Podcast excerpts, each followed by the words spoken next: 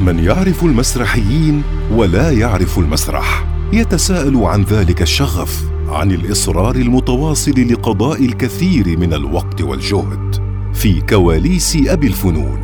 في هذا البرنامج نحاول أن نكتشف سر إدمانهم لهذا الفن. علنا نجد إجابة. مدمنو المسرح مع إبراهيم العجمي يوميا. أهلا بكم مستمعينا الكرام في حلقة من برنامج مدمن المسرح ويتحدث عن تجربته المسرحية في حلقة اليوم المسرحي حسن فلامرزي. يعني كنت أحب التمثيل من يوم صغير وايد. فدائما كنت أقول حق أبوي يعني أنا أحب أمثل ودني. ما كان يوديني وايد مع إنه عنده بعض الزملاء من الوسط الفني. فما كان يوديني يقول لا وين؟ ما في فرص انت توك صغير وكذي. كبرت وكبر معاي هذا الشغف إلى أن وصلت لمرحلة الجامعة. وفي مرحلة الجامعة هناك طبعا دخلت نادي المسرح وتعلمت أساسيات التمثيل. وخط كم مسرحية كنت كممثل كنت جريء جدا يعني للأمانة حبيت التمثيل. بس في فترة من الفترات في الجامعة قررت إن أنا أوقف عن التمثيل لأن كنت أنا بجاب الدراسة. فمرت السنوات واشتغلت توظفت. بس شفت ورشة عن آه، الإخراج والتمثيل. في نشاط صيفي للشباب. كنت في الفترة يمكن في حول عمر 21 سنة. فدخلت هاي الورشة تعرفت فيها على الأستاذ اللي هو يمكن يكون الأب الروحي بالنسبة لي الأستاذ نضال العطاوله وأنا أوجه له كل التحايا. أستاذ نضال كان يعني يشرح لنا كل شيء في المسرح. فبدأ معنا بالكتابه وعطانا كذي واجب. فيا اليوم الثاني قال من كتب الواجب؟ كتبت قلت لا أنا كتبت شيء الفكرة. أنا بس رميت الفكرة كذي. ما أشوف مرة واحدة يقول أفضل فكرة فكرة. أنا انصدمت. شلون أفضل فكرة فكرة حسن؟ فبعدين قال لي ليش ما تسويها نص؟ فرحت واشتغلت على النص وكتبته وكذي. وجيت عقب أربعة أيام سلمت النص. يقول لي أنت كتبت النص؟ انصدم يعني. نعم. ما أتوقع أن واحد من هالشباب يعني هابي يكتب نص. دائما الشباب يمكن عندهم عزوف عن الكتابة دائما يبون يمثلون دائما يبون يخرجون.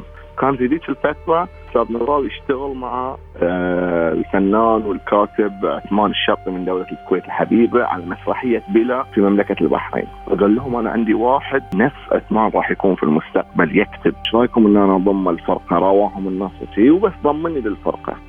فأنا بديت هنا حبيت الكتابة أزيد، حبيت المسرح أزيد، ابتعدت شوي عن التمثيل شجعني، شوف أستاذ نضال اكتشف فيني موهبه الكتابة اللي أنا يمكن كنت أجهلها.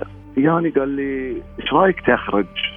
قلت له لا لا أستاذ نضال أنا وين وين الإخراج ما عارفة إيش عرفنا اتحكم في إضاءة وصوت وممثلين. قال لي لا لا لا أنا بكون معك.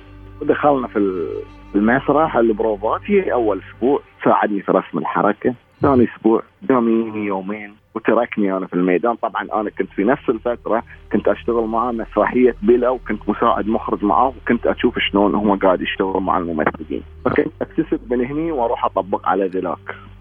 بعد ثالث أسبوع ألو أبو محمد وينك؟ قال لي إن شاء الله أنا بمرك يعني المرة الجاية لأن أنا مشغول. فانشغل أبو محمد في البروفات وتميت أنا بروحي أشتغل. ومرني بعد شهر وشافني أشتغل مع الزملاء اللي في المسرحية فقال لي يا حسن أنت خلاص ما يحتاج ما شاء الله عليك صرت مخرج ليش أنا أصير يعني اجيك وأمرك؟ ومحمد ما قصر معي ساعدني في رسم الإضاءة يوم العرض. ومن هنا انطلق شغف الإخراج عندي. يمكن البعض ما كان متقبل حسن فنمارزي في الوسط من خاصة من فئة الشباب الفئتي من هذا اللي ظهر مرة واحدة وليش هو حصل الفرصة ليش مو غيره ودي فكان مراهن علي ابو محمد أستاذ نضال. هذا الكلام اللي كان يطلع علي لا هذا مو مخرج هاي مو دارس إخراج إيش عرف هذه هذه كان الكلام يعطيني إصرار. أجد وأجتهد إن أنا أكون مخرج وأثبت لهم كلهم إن أنا فعلا مخرج. نعم. والحمد لله اليوم آه، الكل يحبني والكل يعزني ويحط لي قدر يعني, يعني أنا كنت أواجه صعوبه حتى في اختيار الممثلين. ما كان أي ممثل يقبل يشتغل معي لا من أنت. هاي كان وايد بالنسبة لي سبب لي احباط في سنة من السنوات عانيت وأنا ما حصل ممثلة. عندنا إحنا شح في الممثلات في البحرين. نعم. فلين أنا ابي أشتغل مهرجان أبي ممثلة ما عندي فكنت أعاني. إلى أن آه، شفت واحدة من الزميلات وقالت إن أنا بخوض معاك التجربة كانت أول تجربة لها. واليوم هي فنانة بس مع الأيام عرفت إن النقد والكلام اللي ينقال لي هذه هو كان في مصلحتي. التحديات الآن أكبر. من التحديات الشبابية السابقة. يعني الآن أنت تصل لمرحلة المسرح الاحترافي. يعني أنا أنتمي لفرقة مسرح أوال نعم. وكذلك رئيس اللجنة الشبابية ورئيس آه، العلاقات العامة في مجلس الإدارة. إحنا صراحة نخوض غمار إن إحنا شلون إن نجيب الآن الشباب نشجعهم إنهم يدخلون المسرح لأنه صار في عزوف عن المسرح نعم. في البحرين. يعني هاي تحدي كبير الآن بالنسبة لي إن هل شلون راح نسوي؟ هل راح نسوي ورش؟ هل راح نستمر على الورش التقليدية أم هناك أساليب جديدة؟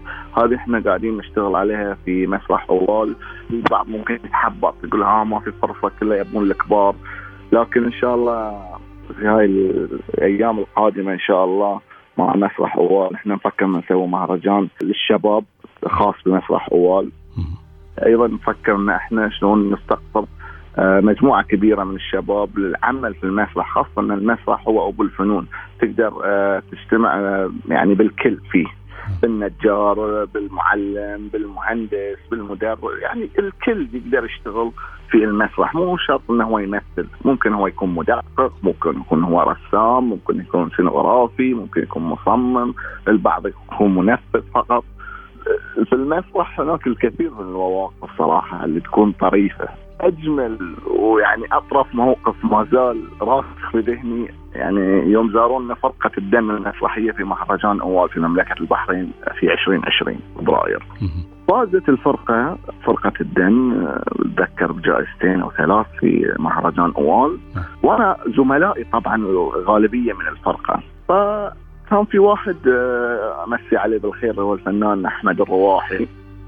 كان آه، موجود آه، مع ضمن الطاقم. قاعد آه، كانوا وياه زملاء اثنين في الغرفة. قالوا إحنا بنسافر قبلها بيوم يعني قبل الجوائز بيوم. فالشباب توكلوا على الله سافروا. وخلوا محمد في البحرين مع بقية الوفد. نعم. يا ثاني يوم بعد ما استلموا الجوائز الوفد بيسافر.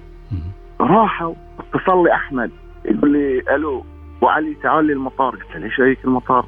عسى ما شاف ناقصك شيء قصد قال لا نسوني وراحوا. شلون نسوك وراحوا؟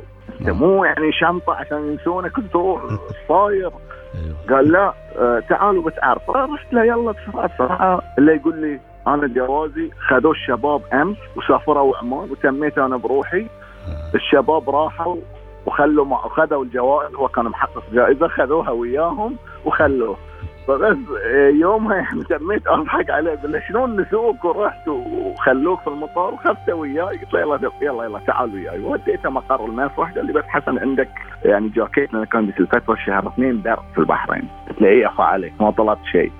اخذته وياي ورحت وقعدنا في المسرح. وقالوا له داخل علينا الفنان البسام. بسام علي فناننا الشاب الجميل في البحرين. اللي يقول لي يقول له ما سافرت يا أحمد؟ قال له لا نشوف المطار دي ويقول بسام طبعا ما شاء الله عليه فكاهي وكوميدي. ويضحك هكا هاي خلينا نسوي مسرحية على أحمد. هذا حصلنا موضوع يعني المسرحيه فإن كان موقف طريف جدا إن أحمد شلون ينسونه هو حقق جائزة ومشوا عنه وهلو. طبعا بعدين يسرنا أموره ما قصرت السفارة العمانيه معه في البحرين قامت بالواجب. وثاني يوم يعني رجع بالسلامة إلى عمان. يعني هاي من المواقف اللي أنا ما أنساها طبعا. في مواقف آه، عديدة يعني في يعني أنا أحب أشتغل في المسرح المدرسي وايد. يعني معروف عني ان أشتغل في المسرح المدرسي. في موقف صار معي في ذي الفترة يعني أول ما بديت البروفات في المسرح المدرسي أه الأطفال دائما يلا ها بمثل يبي على طول مباشرة يمثل. أيوه. فياني طفل يقول لي أستاذ ثاني يوم آه، فلان الفلاني ما راح قلت له ليش؟ قال لي قال خلاص بيعتزل التمثيل. قلت له هو بدأ يعتزل التمثيل يعني هو فنان قدير صار فيعني قال لي اعتزل. وبعدين هذا يعني بعد فترة عقب ما شاف العرض في المدرسة في التصفيات كان في تصفيات في المنطقة فانعجب بالعرض قال لي أستاذ أنا برجع من الاعتزال. قلت لا حول ولا قوة إلا بالله. فيعني الأطفال يعني تحسهم البراءة هذه يعطونك مواقف طريفة ودائما ترسخ في البال. في هذه الحلقة تحدث المسرحي حسن فلامرزي عن تجربته المسرحية على أمل أن نلتقي في حلقة جديدة من برنامج مدمن المسرح. إلى اللقاء. من يعرف المسرحيين ولا يعرف المسرح يتساءل عن ذلك الشغف. عن الإصرار المتواصل لقضاء الكثير من الوقت والجهد في كواليس أبي الفنون. في هذا البرنامج نحاول أن نكتشف سر إدمانهم لهذا الفن. علنا نجد إجابة. مدمنو المسرح مع إبراهيم العجمي. يوميا.